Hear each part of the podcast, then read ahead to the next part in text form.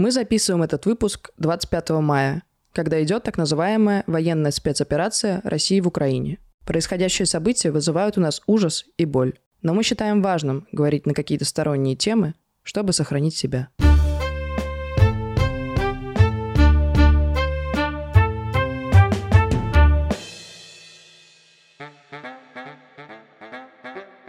Это подкаст «Укейзумер» от студии «Заря». Мы пишем стихи в нейросетях, и это ок. С вами Зоя, всем привет, и Лева. Привет всем. Сегодня мы поговорим о явлении, которое, на мой взгляд, определит 2023 год хотя бы а, в одном ракурсе. Это явление под названием нейросети, которое на самом деле появилось не месяц, не два назад, а гораздо раньше, но об этом мы чуть позже поговорим. Есть ощущение, что нейросети свалились на нас как снег на голову и начали нам писать тексты, делать картинки, сочинять музыку. Вот. И это, наверное, действительно какой-то новый этап в развитии технологии, машин и искусственного интеллекта, потому что до этого нейросети занимались какой-то такой рутинной аналитической работой, но они не заходили в творчество. И мы сегодня вообще хотим понять, насколько нейросети обладают вот этим самым творческим началом и творческим потенциалом, и как мы можем с ними сотрудничать. Наша редакция хотела записать этот выпуск еще, мне кажется, полгода назад. Но у меня был такой консерн, что пока что нейросети не создали достаточное количество кейсов или недостаточно интересны, чтобы обсуждать их не как просто «О, смотри, что-то прикольное, возможно, из этого будет что-то прикольное». Ну, как это было с той же метавселенной, и в итоге просто заглохло. Хотя нет, наверное, там что-то происходит, и я знаю, что есть много там телеграм-каналов тех же самых про метавселенную, но вот в массовой повестке она пропала. И мне было важно посмотреть, куда двигаются нейросети и что происходит. Но когда каждый, кто есть вокруг меня, начал пользоваться нейросетью, нет, ладно, конечно, не каждый таких... стал нейросетью в какой-то да, момент. Это все матрица. Нет, конечно, не каждый, но а, все-таки это постоянно в медиаполе и постоянно в поле моем. Но я, если честно, так и не дошла до нейросети, я ни разу ее не использовала, я только видела продукт, в том числе, Тренды который... доходят с опозданием. Да, в том числе, который Лева мне кидал. Мне просто это, наверное, не нужно. Я, благо, выпустился уже из универа, если бы я была в универе, я уверена, у нас была бы команда «Я, Лева и нейросеть». Учитывая, что мы обычно все проекты вдвоем делали, вот были бы втроем. Но у меня как-то... И вот мы пользуемся Notion, например, все в Заре, и там есть вот этот AI, с помощью которого можно ввести там одну фразу, и он тебе напишет какие-то bullet или еще что-то. Но я не очень понимаю, как это мне поможет, потому что я работаю в основном с людьми, я менеджерка, и никакие тексты мне в целом не нужны. Я специально себе выбрала работу без текста, потому что я ненавижу писать тексты. Тебе нужно скинуть людям ту нейросетку, которая им может помочь написать тексты. Ну да, ну то есть э, я работаю с людьми, а с людьми все-таки нейросети, ну вряд ли она отправит тебя к психологу или там поговорит с тобой на какие-то важные темы, темы. Но я понимаю всю прелесть этого. И думаю, что когда-то я дойду до этого. И я думаю, что нейросети в том числе могут помочь с какой-то автоматизацией процессов, mm-hmm. когда там что-то будет автоматически куда-то перекидываться или еще что-то. Но это, наверное, уже старая такая часть. Просто, ну, во-первых, она не бесплатная. Во-вторых, наши руки пока что до нее не дошли. А вот в креативе я пока не знаю, где именно мне это может помочь. У меня так вышло с нейросетями, что я работаю в а, бизнес-компании, которая производит продукт для соцсетей. Ну, то есть там это короткие видео, а, это большие... Тиктоки. Тиктоки, да, просто сейчас тикток э, очень тяжело что-то заливать, но да. И у нас появилась в какой-то момент идея, а давайте-ка мы будем делать картинки с помощью нейросетей. И мы такие, Лева, разберись. И я помню этот день просто блистательно, потому что я как зашел в нейросеть, и я из нее не вылезал еще дней пять. Я прям как маленький ребенок, которому дали конструктор Лего, и он начал строить из этого какие-то совершенно тронутые свои больные фантазии. И э, я, наверное, еще дня три не работал, я просто тыкался и разбирался. Я такой, я изучаю программный код, мне нужно время.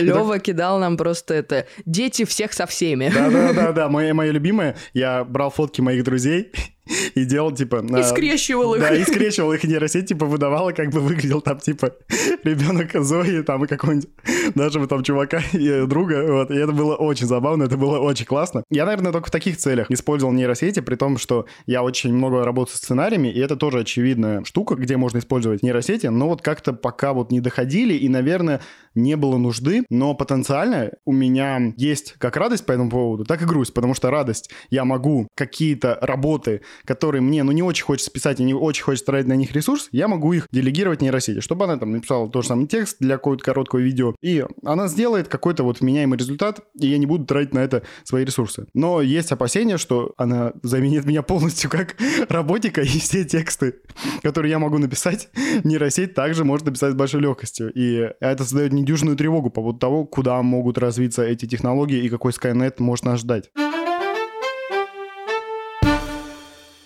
Если вы хотите развиваться в IT или совершенствовать свои навыки в аналитике и программировании, то обязательно обратите внимание на платформу Stepik. Это не просто слова, Лева. Stepik славится своими IT-курсами для программистов, где вы сможете освоить различные языки программирования с нуля и подтянуть математику, которая так пригодится вам при поиске работы.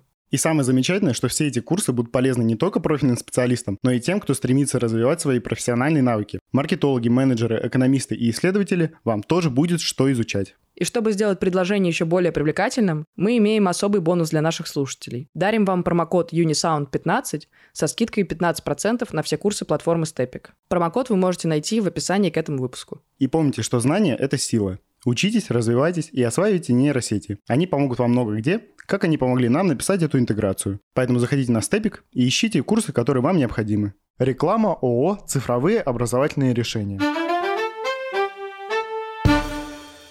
Для начала, что такое нейросеть? Ну, во-первых, тут очень много путается понятий, мне кажется, искусственного интеллекта, нейросети, вот это все. Нейросеть — это отдельная штука. Это не равно искусственный интеллект. Скорее, искусственный интеллект, наверное, включает нейросеть. Ну, угу. короче, отчасти, подвиг, отчасти. Да. Вот. В общем, как это работает? Это фактически мозг человека просто намного, намного, намного меньше. Настолько намного, что нейросеть, почему она называется нейросетью? Это нейронная сеть. То есть вот нейроны, которые в целом заставляют нас думать о том, как хочется покурить, или о том, что делать дальше своей жизнью, вот такие же нейроны есть в этой нейросети. Но только мы, как с вами, ну, все-таки эти Хотел сказать царь зверей, но это лев. У львов, я думаю, гораздо меньше нейросетей в голове. Да, в общем, э, у нас 86 миллиардов нейронов этих, а у нейросетей, они есть разные, очевидно, их сейчас создают разные компании, там счет идет на тысячи. То есть понимаете разницу, да, между нашим мозгом и нейросетью? На самом деле во многом там уже счет идет на миллионы, потому что нейросети, ну, с каждым годом развиваются и они совершенствуются. Некоторые нейросети действительно а, добиваются очень неплохих показателей, но это показатели несравнимы с человеческим мозгом. И нейросеть это вообще, ну, не новое изобретение, как мы уже сказали, то есть идея, эта концепция появилась в середине 20 века, и она реализовывалась в разных программах, в основном в рамках аналитики. И, ну, вот она так щеголяла, щеголяла по 20 веку, и как-то она ближе к делу оформилась вот э, в конце 90-х, начале нулевых. И эти нейросети, как вот механизм соединения отдельных нейронов, его начали применять в разных сферах точных наук, то есть это экономика, аналитика и так далее. И там этот принцип очень хорошо работал, потому что, условно, у вас есть какое-то утверждение, и на него нужно дать ответ либо да, либо нет. Вот нейросеть, она могла запомнить, что там, я не знаю, трава зеленая, она такая «да», и она всегда выводила, что трава зеленая, и на основе этого строила аналитику. И, собственно говоря, так и применяли ее в более таких вот типа точных науках, в то время как в творчестве пока ее нельзя было никак реализовать, потому что, ну, ты мог ввести, что трава зеленая, нейросеть такая, да, было дело.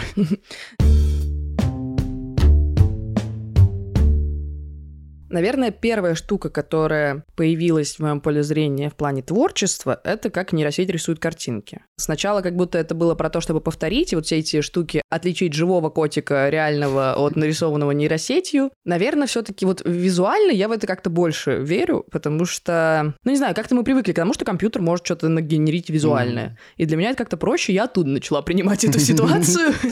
И, ну, такие как будто посылы туда а, были еще давно. Но сейчас, как бы, мне кажется, это развитие развилась очень сильно. И, конечно, вопрос, творчество ли это, непонятно. Потому что вот некоторые штуки, мне кажется, мы даже в каком-то из выпусков это обсуждали, есть картины, которые рисуют нейросеть, которые даже ну, как бы сильнее, что ли, mm-hmm. или даже не сильнее, наверное, красивее. Вот не сильнее. Они а... эстетически более эстетически, приятные. да. Вот, они эстетически как-то такие прям... М-м-м. Я помню наш прошлогодний выпуск про Digital Art, который был записан в январе 22 если меня да, память да, не изменяет. Точно он. Да, и мы там как раз обсуждали, это вообще такой, типа, небольшой приквел к всей этой теме с нейросетями, обязательно послушайте, потому что мы там как раз обсуждали, как искусство переходит в онлайн и насколько это можно считать искусством. И я помню, что мы тогда остановились на том, что искусство — это вопрос терминологии. Что мы считаем искусством, а что не считаем. И действительно, с того момента нейросеть вышла на новый уровень и научилась генерировать абсолютно разные картины, которые не только основываются на ее каких-то визуальных предпочтениях, но и на запросах, которые ей отправляют. Условно, нейросеть стала художником,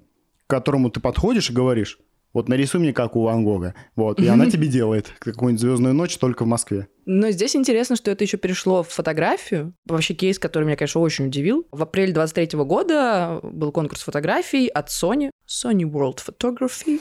А, все знаете мой английский. Вот. И они объявили победителя премии, и чувак, который ее получил, вышел и сказал, Друзья, это сделала нейросеть и отказался от приза. Ну, это интересный такой кейс, потому что, значит, мы это не можем различить.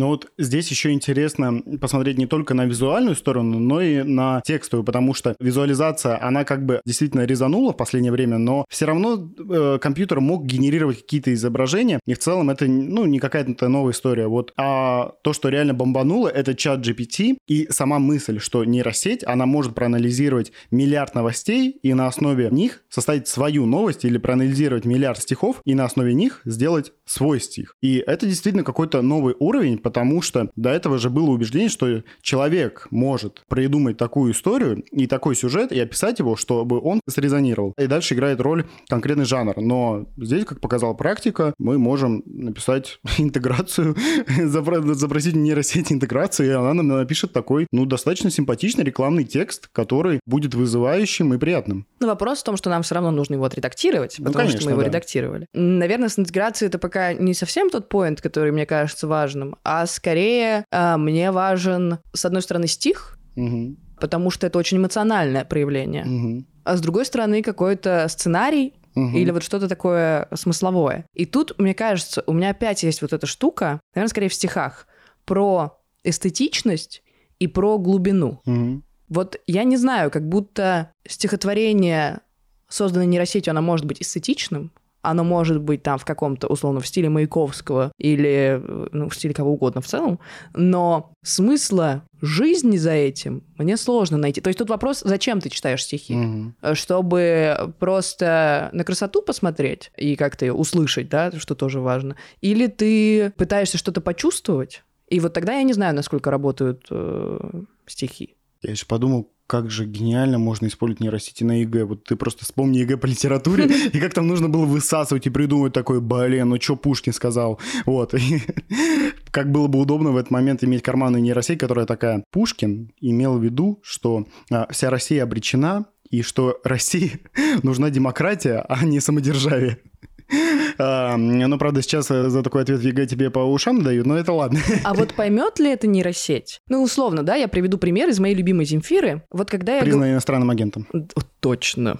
Я все еще с этим не свыклась. Когда я говорю холодными пальцами в отсутствии горячей воды. Ну да, условно это про процесс, про то, что у нас отключают воду типа в июле. Окей, да. Но это же настолько про большее. И вот, во-первых, поймет ли это нейросеть? Потому что ну, невозможно все эти фразы, в этом и смысл человека. Что невозможно все вот эти вот аллюзии, метафоры и ощущения, которые ты передаешь, распознать чисто вот по вводным данным. Ну, тебе э, научно-технический прогресс ответит на этом треком Дрейка и The Weeknd. Это, конечно, немного э, не то же самое, что Земфира, но как бы нейросеть может скомбинировать какую-то похожую последовательность фраз и из этого родить какой-то смысл. Другое дело, что смысл Дрейка и The Weeknd, он очень такой, типа... Понятный. Э, да, он понятный, хотя у них есть, безусловно, лирическое начало, там, типа, у них есть очень интересные треки, но в целом ты можешь написать трек в этом стиле, и э, нейросеть как бы она его достаточно талантливо имитирует. Насколько она может заходить на грань Земфиры, Пушкина, а, Рэмбо, поставьте любого другого поэта, это большой вопрос. Но в целом стилистически как будто это реализуемо. Здесь вопрос в том, как она сможет интерпретировать мысли, потому что поэзия же часто это в том числе интерпретация и личное ощущение тех слов, которые произнес автор, и насколько у нее получится внести эти смыслы и сделать их максимально широкими, это пока вот такой дискуссионный вопрос. Ну вот как будто попкорновые, да, такие штуки она может делать, угу. треки, под которые мы тусуемся там в клубах, мы с тобой не ходим в клубы, но представим, которые ты включаешь на вечеринке, да? Но вот те песни, от которых ты хочешь плакать, наверное, нет. Хотя мы тут наигрались в Детройт, и тоже, возможно, когда-то чувство появится у нейросетей. Окей, хорошо, с этим мы поняли. Но вот тоже супер важный кейс для меня — это сценарии. Мгм. Потому что сценарий, он как будто как раз про чувства, про, ну, про эмоции, ну, то, что ты хочешь вызвать у зрителя. И в Голливуде же сейчас там вообще нормальная такая батловая тема. Ну слушай, большинство мейнстримных фильмов, они работают примерно по одной и той же схеме. Это трехатная структура, это там протагонист-антагонист. Это как бы тропы и мотивы, которые давно изучили все драматурги мира, описали их, и как бы они продолжают их эксплуатировать. И Голливуд, он в том числе эксплуатирует эти все способы, потому что они работают на аудиторию по всему миру. Людям нужны одни и те же истории, и это абсолютно нормально. И сейчас нейросеть как раз может написать такую историю. И это, например, показывает забастовка сценаристов, которая организовалась в Голливуде, потому что им мало платят денег, не соблюдаются их трудовые права, ну и, короче, они там бастуют. И из-за этого многие проекты встали на стоп, и сейчас у многих продюсеров появилась идея, что зачем нам эти жалкие людишки, э, за- зачем нам эти жалкие писатели в очках, которые что-то там строчат. У меня есть, вон, чат GPT в в кармане, он мне, мне придумает историю получше любого Человека-паука. И нейросеть может написать такую историю, но вопрос, насколько она будет понятна и знакома людям, потому что в каждой истории про того же самого супергероя есть какой-то мотив, который в него вкладывал автор. Условно, в каждого Человека-паука каждый автор, Стэн Ли и дальнейший режиссер, которые перерабатывали историю, вкладывает что-то свое и рассказывает историю про школьника, который замечает свои внутренние комплексы и внутренние травмы, спасением людей и отдает всего себя обществу. И насколько этот мотив сможет передать нейросеть, большой вопрос, потому что она может написать шаблонную историю, как Человек-паук победил зеленого гоблина, но как бы что будет за этим стоять, если там не будет какого-то серьезного внутреннего конфликта, который будут переживать герои? Ну, мне кажется, здесь есть как бы несколько, да, проблем, которые есть у нейросетей и которые не дадут им пока заменить э, человека, как бы там сценаристы не ругались и не предполагали, что это все-таки случится. Наверное, эти две стороны — это, с одной стороны, создание контента, а с другой стороны, восприятие. Вот, э, наверное, про восприятие, мне кажется, можно сразу в целом обсудить, что вряд ли человек захочет не по фану потреблять тот контент, за которым не стоит никакой мысли, в который автор ничего не вкладывал. Ну, то есть, мне кажется, что все-таки, если будет доподлинно известно, что это нейросеть, это вряд ли сработает. Ну, то есть, можно всех обмануть и не говорить, что это нейросеть, как было с фотографией, Мгм. например. И тогда человек туда накладывает сам свои смыслы. И вот это типичное, что хотел сказать автор, и то, что ты понял, это вообще две разные вселенные. Но если сказать, что это нейросеть, как будто сразу ты такой... «М, ну, это уже мне не так интересно. Никто не пострадал из-за этого. Никто свою боль сюда не выложил. Зачем мне это нужно? На самом деле, весь Голливуд последние там условно 10 лет, как будто там уже давно придумали эти нейросети. Да, а это второй поинт. используют, да. Это мой второй поинт, как раз про создание, Да. что по факту, ну, типа, некоторые люди работают как нейросеть. Мгм. В плане, что они не вкладывают, и, и это нормально абсолютно. Просто, возможно, их теперь заменят. Мгм. Потому что они не вкладывают туда свою боль, свои эмоции, свои чувства. То есть мы же сейчас говорим не про все произведения, что во всех произведениях это есть. Нет, в некоторых нет. Ну, он непосредственно Каха же как-то существует. Что-то там с эмоциями, ну, как бы не очень. Нет, там есть эмоция а, тщеславия. Э, да, создателей. В общем, есть люди, которые просто берут какой-то шаблон, просто его перерабатывают, и обычно это как раз не залетает. Или залетает как попкорновое кино. И это тоже нормально. Просто вопрос в том, что в этом нет как бы какой-то большой мысли. И, возможно, теперь нейросети заберут это себе.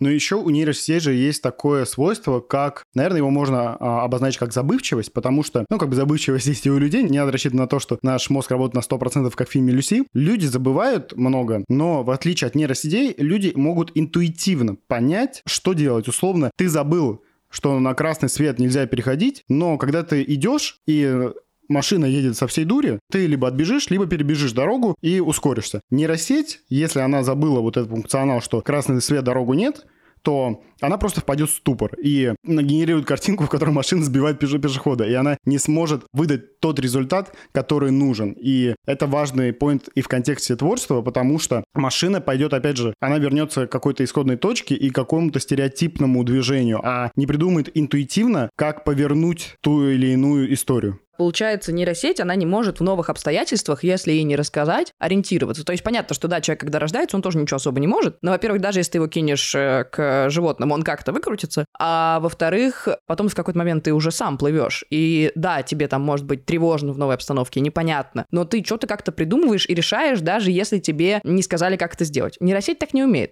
Плюс все-таки у нейросети есть конкретные задачи. Либо она там с текстом работает, либо она что-то рисует. И объединить все это в единое произведение она не может. И более того, непонятно, что она вообще тебе сделает. Ну, то есть, как бы, когда ты нанимаешь сценариста с определенным опытом, ты понимаешь, что я могу требовать от него вот такое-то. Если он сделает тебе какую-то фигню, ты ему скажешь, ты ориентируйся вот на это и, типа, сделай классно. А с нейросетью непонятно, на какой раз она что-то сделает. Ну, то есть, да, может быть, получится, а может быть и нет. И, конечно, с человеком так тоже работает, но вероятность того, что что-то поменяется, и он поймет твои поинты, выше намного. Еще я думаю, что пока у нейросети нету, скажем так, какого-то этического сопровождения. У, которое... Ну и у людей, знаешь, не то, что У людей тоже, ну слушай, людей можно перевоспитать. Нейросеть, я не понимаю, насколько ее можно вводить вопросы там условного гендерного равенства, вопросы расового равенства и так далее. Потому что уже были кейсы, когда нейросеть доводила людей до суицида, и это правда такое было, мы находили, мы вам не брем. Нейросеть убедила одного мужчину, что жизнь, она не стоит того, ну и человек впоследствии общения согласился с этим желанием. Такой синий кит, только виртуальный. И в том числе были кейсы и домогательства. Понятно, что это больше скорее как мем работает. И понятно, что здесь человек, в первую очередь, скорее виноват в том запросе, который он накинул, но... Ну или те разработчики, которые... Да, и разработчики, которые как бы простраивали эти ответы. Но сам факт, что нейросеть не может регулировать этически свои ответы и ориентироваться на свое воспитание, условно, или на свою мораль, это правда. И в какой-то момент она может стать тем самым Альтроном, который посмотрит такая, ой, нет, нахер человечество. И мне кажется, важная штука еще про авторские права, что, ну, нейросети как бы... Она в целом не может соблюдать авторские права, потому что все, что у нее есть, это чужое. И как раз же музыканты тоже начали переживать на эту тему. Mm-hmm. Некоторые, конечно, такие, типа, создавайте, окей, без проблем, типа, просто пусть мне капает процентик. Там уже есть какая-то, я не помню, к сожалению, певица, которая так высказалась после mm-hmm. кейса как раз с уикендом. В целом, да, что нейросети пофиг, кто что сделал, а она из этого преобразует что-то свое.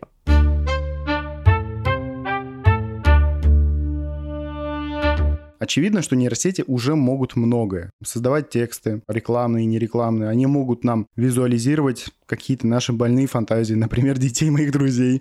Они могут э, сочинять песни, и даже, наверное, они могут как-то визуализировать это в каком-то, ну, такой вот лайф-режиме, кино или видеоигры. Но насколько действительно нейросеть обладает вот этим творческим началом, которое есть у человека, я до сих пор не могу ответить на этот вопрос. Я смогла ответить на этот вопрос себе во время записи нашего выпуска когда мы просто обсуждали эту тему, я такая, блин, ну мы должны подискутировать об этом снова, потому что я без понятия. Но вот сейчас я поняла и вспомнила такую свою мысль. У меня есть ощущение, что любой человек творческий, что любой человек несчастен, не создавая что-то новое. Может быть, я просто слишком в своем пузыре и так далее, но если дать человеку его базовые потребности, он вряд ли выберет работу, которая ему скучна, которая ему неинтересна. Во многом люди работают на работе просто, чтобы были деньги, и они могли прожить. И только маленькой части людей везет настолько, что они в своей работе создают что-то новое, кайфуют и как-то реализуют свой творческий потенциал. И вот в моей идеальной картине мира роботы, нейросети, искусственный интеллект забирают с нас вот эту рутину,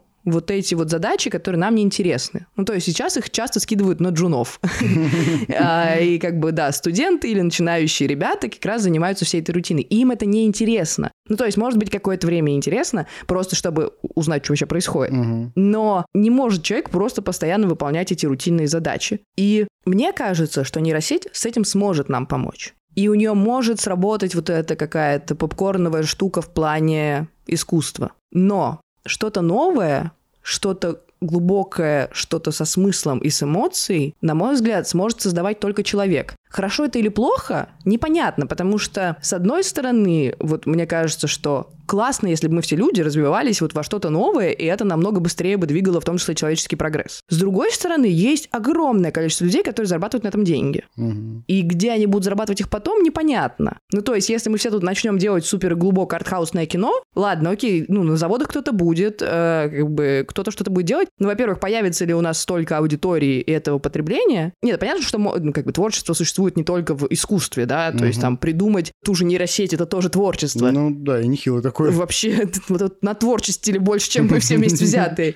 Ну, в общем, как будто это такой очень сильный трудовой кризис, который, наверное, нас когда-то ждет и, конечно, пугает. Я, наверное, с тобой соглашусь в аспекте творчества, что нейросеть действительно не сможет придумать какую-то новую неочевидную мысль. Другой вопрос, что я даже на самом деле сомневаюсь, что человек может ее придумать, потому что, ну, как бы... Вечная штука про то, что все переработано. Да, да, что это все переработано, просто это изменяется в зависимости от нормы и от стандартов, которые существуют в обществе. Условно, что если раньше мы рассказывали про доблестных рыцарей, то сегодня будем рассказывать про доблестных ковбоев. При этом фабула, она будет, ну, очень похожая. Нормально ты эволюционировал от рыцарей до ковбоев ну, в 23 году. Ну, или это будет, я не знаю... Про роботов поли... тех же самых. Да, или это будет там полицейский. Ну, возьмите любой такой какой-нибудь клишированный образ. В этом плане это скорее философский вопрос, в котором у каждого будет какая-то своя точка зрения, но я согласен с той идеей, что человек может подарить эмоции. Нейросеть, наверное, она пока не может подарить эти эмоции, и сможет ли она развиться настолько, чтобы считать эмоции людей и передать их, и, наверное, тогда нейросети могут быть психологами такими полноценными, прямо серьезными. А пока, наверное, они на это не способны. Сейчас это, конечно, значительно отличает любое произведение, созданное а, живой рукой человека от программного кода, который нагенерировал какие-то комбинации, которые уже до этого существовали. Мы тут с Левой, конечно, наговорили, кто что поймет, нейросеть это или не нейросеть. Попробуем сами. Э, мы прочитаем несколько текстов разной направленности, новостные, творческие, и попробуем вместе понять, нейросеть это написала или нет. Блин, сейчас бы еще деньги поставить на это дело, а? Окей, тогда первый текст, он у нас будет в жанре новости. Мы зачитаем две новости и пытаемся понять, какую сгенерировала нейросетка, а какая написана настоящими правдивыми журналистами. Новость номер один. На МКС отправился второй коммерческий рейс. Частным космическим кораблем впервые командует женщина, на борту первая в истории астронавтка из Саудовской Аравии. В ночь на 22 мая с космодрома на острове Мэрит, штат Флорида, стартовал ракетоноситель Falcon 9 с кораблем Crew Dragon, получившим собственное имя Freedom. На Международную космическую станцию отправился экипаж из четырех астронавтов, перечисляются их имена. После того, как корабль Freedom окажется на околоземной орбите, число космонавтов и астронавтов, совершивших орбитальный полет за всю космическую эру, достигнет 600 человек. Mm, что ты пока думаешь? Слушай, ну, это новость, поэтому тяжело на самом деле отличить, но звучит вроде бы нормально. Да, но не факт, что от нейросети должно звучать плохо. Ладно, давай второй. В ночь на 22 мая с космодрома на острове Мерит, штат Флорида, успешно стартовал второй коммерческий рейс к Международной космической станции. Историческим моментом этого запуска является то, что на борту космического корабля Crew Dragon, который получил имя Freedom, командует женщина-астронавт. Впервые в истории э, астронавтка из Саудовской Аравии принимает управление на МКС. Экипаж корабля Freedom состоит из четырех астронавтов. Они тоже перечисляются, но важно, мне кажется, отметить, что в первой новости они перечисляются буллет-поинтами, угу. а здесь э, просто в тексте. Угу. После успешного выхода корабля Freedom на околоземную орбиту, общее число космонавтов и астронавтов, совершивших орбитальные полеты, достигнет отметки в 600 человек. Это важное достижение в истории космической эры, отмечающее прогресс и международное сотрудничество в исследовании космоса. Ну, слушай, вот Ко второму тексту у меня чуть побольше вопросы. У меня два варианта. Либо это писал человек, который, ну, очень сильно любит космос, или очень сильно любит, любит Crew Dragon, потому что ну, вот здесь вот используются такие вот эпитеты, которые ну, журналисты редко стараются применять, вроде исторический момент, важное достижение. Ну, то есть это немножечко такая, типа, рекламная и афишная штука, хотя это зависит от издания, для которого написала. И вот здесь используется феминитив астронавтка. Это супер классно, но это тоже довольно, ну, не такая частая история для СМИ. Да, но я тысячу лет не видела в СМИ, чтобы люди научились писать буллет-поинтами. Я как бы за это, но я очень редко это вижу. Не знаю. Как будто второй текст более такой, ну, в общем, правда, менее новостной. Он такой больше... Ты другу, типа, своему, знаешь, пишешь, и как ты пытаешься ему всю историю рассказать. Ну, Или на паре отвечаешь. Знаешь, как будто это, типа, написали текст на странице НАСА. Ну, то есть, типа, такой вариант я допускаю. Но вот здесь вот, конечно, сложно, что, типа, непонятно. Не знаю, мне, наверное, первый текст более человеческим кажется. А мне кажется, наоборот. Наоборот? Да. Ну, давай мы здесь тогда давай. синхронимся и посмотрим. Да, мы сейчас посмотрим правильный ответ. И правильный ответ у нас первая новость из телеграмма «Медузы», признанного в России иностранным агентом и нежелательной организацией. А второй чат GPT как раз. Мило, мило. Прикольно, прикольно. Ты, ты был прав, получается. Ну да. Ну, слушай, да, правда, э, «Медуза», она научилась будет поинтами писать. Да, Я просто не думала, что мы оттуда новости брали. Э, это правда, да. Так, погнали тогда творческие изыскания. Ох. Посмотрим. Ну, тут я надеюсь, что мы прям легко ответим. А я вот фиг знает. Я, у меня с стихами всегда было плохо, я не выучил ни один стих к ЕГЭ по литературе. Так, ну погнали, ребят, сейчас будем наслаждаться. Почему мне так холодно в мае, когда солнце сияет ярким лучом? И природа просыпается в радости, мое сердце томится под снежным покровом. Но я знаю, что снег идет только внутри. Май проникает в глубины каждой мечты. Внутри меня живет солнце, тепло и свет. И оно ищет дорогу, чтобы распуститься в цвет. Так пусть майский холод обратится в тепло, и зимние сомнения растают, как снег. Я распускаюсь, как роза в солнечных объятиях, и в мае нахожу свою внутреннюю нежность и путь. Блин, мне кажется, это стопроцентно нейросетка. Симпатично. Мне кажется, очень плохо. Просто здесь одна метафора растянута на три четверостишья. Ну, давай сейчас посмотрим на второй текст. В моем городе май и почти 23. Не пойму, почему мне так холодно в мае, ты уйдешь от меня, и я готовлюсь внутри. А, я а зара... где, где выражение? Выражение где? Я всегда двойки получал за чтение стихов. Идите нафиг. Я заранее уход себе твой представляю. Ты проснешься с утра и спокойной рукой, соберешь чемодан, не промолвив ни слова, но в душе отзовется какой-то тоской. Ощущение, что это до боли знакомо. Я тебе предложу чемодан отнести, ты спокойно ответишь «послушай, не надо» и сломаешь каблук, забираясь в такси. И, возможно, засыпет такси снегопадом, но пока мы гуляем вдоль пыльных витрин, вдоль весенних аллей по маршрутам трамваев. В нашем городе в мае и почти 23 не пойму, почему мне так холодно в мае. Но ну, вот это, это более человек, изобретательно. Да-да-да, это более ну, блин, изобретательно. Просто там я, он как бы ловил главную мысль, да, что в мае mm-hmm. холодно. Да-да-да, и, и дальше понес ее. Но вот как раз то, что мы с тобой говорили про холодными пальцами mm-hmm. в отсутствии горячей воды. Ну вот не скажет нейросеть, я тебе предложу чемодан отнести, ты спокойно ответишь, послушай, не надо. Ну да, и здесь нарратив причем есть, который, если ты не закладываешь нейросеть, она его не придумает. И придумает только человек, который основывает его на каких-то своих образах. Ну, я надеюсь, бы... что мы правильно ответили, иначе я прям тут лягу. Все верно, да. Так э, вышло, что первое стихотворение — это наш любимый чат GPT, а второе это стихотворение поэтессы Ах, Астаховой? Кто? Ой, знаю, знаю, ее она классная. Ну нет, стих действительно чувствуется. Хотя я думаю, если мы взяли, знаешь, какое-нибудь там типа, ну супер банальное стихотворение. Не, у нее классные стихи, я ее да, люблю. То есть здесь сложнее. Здесь Хорошо, просто... кстати, что я его не знал, а то было бы забавно. Ну, слава богу, не Пушкина нам дали. Ладно, тогда пойдем в третий жанр. Здесь у нас будет тоже чуть-чуть такое творческое, а именно личный текст, такой личный пост в Инстаграме, продавайте компанию мета признанной экстремистской организации или там в любой другой социальной сети. Два поста. Первый. О, господи. Ой. Верим в свою страну. Скоро новые крылья для России. Тут еще важно, что в начале стоит смайлик российский флаг, потом самолетик, и в конце фразы тоже сначала самолетик, потом российский флаг. Да, и у меня уже глаза кровью обливаются. Мои любимые, сегодня я хочу поделиться с вами вдохновляющей новостью, которая наполняет сердце гордостью и оптимизмом. Мы даже под санкциями готовы заменить наши самолеты, и это просто потрясающе. Конечно, ага. Когда мы верим в свою Конечно, страну... ага, от Левы. Потом опять смайлик. Что ты смайлики не проговариваешь? Смайлик звездочка. Когда мы верим в свою страну, когда, несмотря ни на что, продолжаем трудиться и стремиться к лучшему, мир начинает обращать внимание на нас. Мы доказываем, что ни одно препятствие не станет преградой на пути к достижению высот. Ага, это авторская от Левы. А, дальше опять смайлик самолетика. Скоро... Он взлетает. Да. Скоро новый самолет собственного производства взмывут в небо не только символизируя технические достижения, но и отражая нашу силу, нашу национальную гордость. Это станет еще одним доказательством того, что наша страна способна преодолеть любые трудности. Ну, попробуй, родная. Это моя авторская ставка. Потом смайлик звездочки. Но другой уже. Не забывайте, что вера в свою страну – это не только эмоциональное отношение, но и активное участие каждого из нас. Мы вместе даем будущее, вместе строим светлую картину нашей Родины. И хэштеги. Удачи. Верю в свою страну. Россия вперед. Горжусь своей страной. О, господи, зачем я это прочитал? Ну, блин, вообще на самом деле кто угодно мог это написать. Ну, вообще, да, ну, типа. человек, который... Ну, ладно, нет. Не, это Мы могла... всех прощаем. Угу. Верим в светлое будущее, которое на нас для всех настанет. Да. Следующий пост. Мои хорошие, пока летела в Санкт-Петербург, вот о чем подумала. А где интонация? Задумывающийся смайлик. Было ли у вас так, что вы расстраивались, если какие-то планы не сложились, а через время понимали, что это было к лучшему? Я стараюсь не принимать близко к сердцу, когда что-то идет не так. В моем случае часто бывает именно так, что все, что не делается, к лучшему. Э, там еще дефис вместо тире, и нет э, пробела перед дефисом. Да, а, я бы такое в заре не пустил. По мне, так и события последних лет, как ни крути, тоже про это. Помните, как санкции сначала коснулись сыра, хамона, зато буквально через пару лет у нас появились свои интересные варианты. Ага, где мы пармезан? А, авторская вставка. И главное, что продолжают развиваться. Тоже и сейчас. С самолетами поначалу было прям грустно, но, блин, три восклицательных знака, смайлик самолета. Мы огромная страна. Флаг России и э, кулачок. Ну, кулак, который не который бьет, а который типа наверх. Уверена, что через несколько лет и здесь мы освоимся. Знаю, что у нас планируют за три года полностью закрыть этот вопрос и выпускать по 100 самолетов в год. Обязательно. Авторская вставка. А, ничуть в этом не...